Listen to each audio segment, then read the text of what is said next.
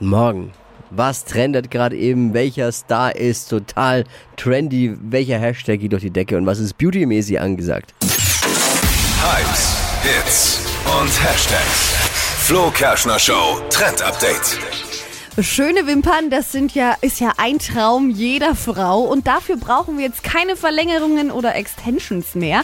Damit die schön lang werden, müssen die halt auch einfach gut gepflegt werden. Und der neueste Hack aus der Beauty-Branche ist Vaseline. Also das, was eigentlich auf die Lippen draufkommt oder auf trockene Stellen der Haut, soll so ein richtiger Pflegebooster sein für die Wimpern und einfach mal draufkommen. Ja. Tippi trägst du auch heute, sieht so gut aus, oder?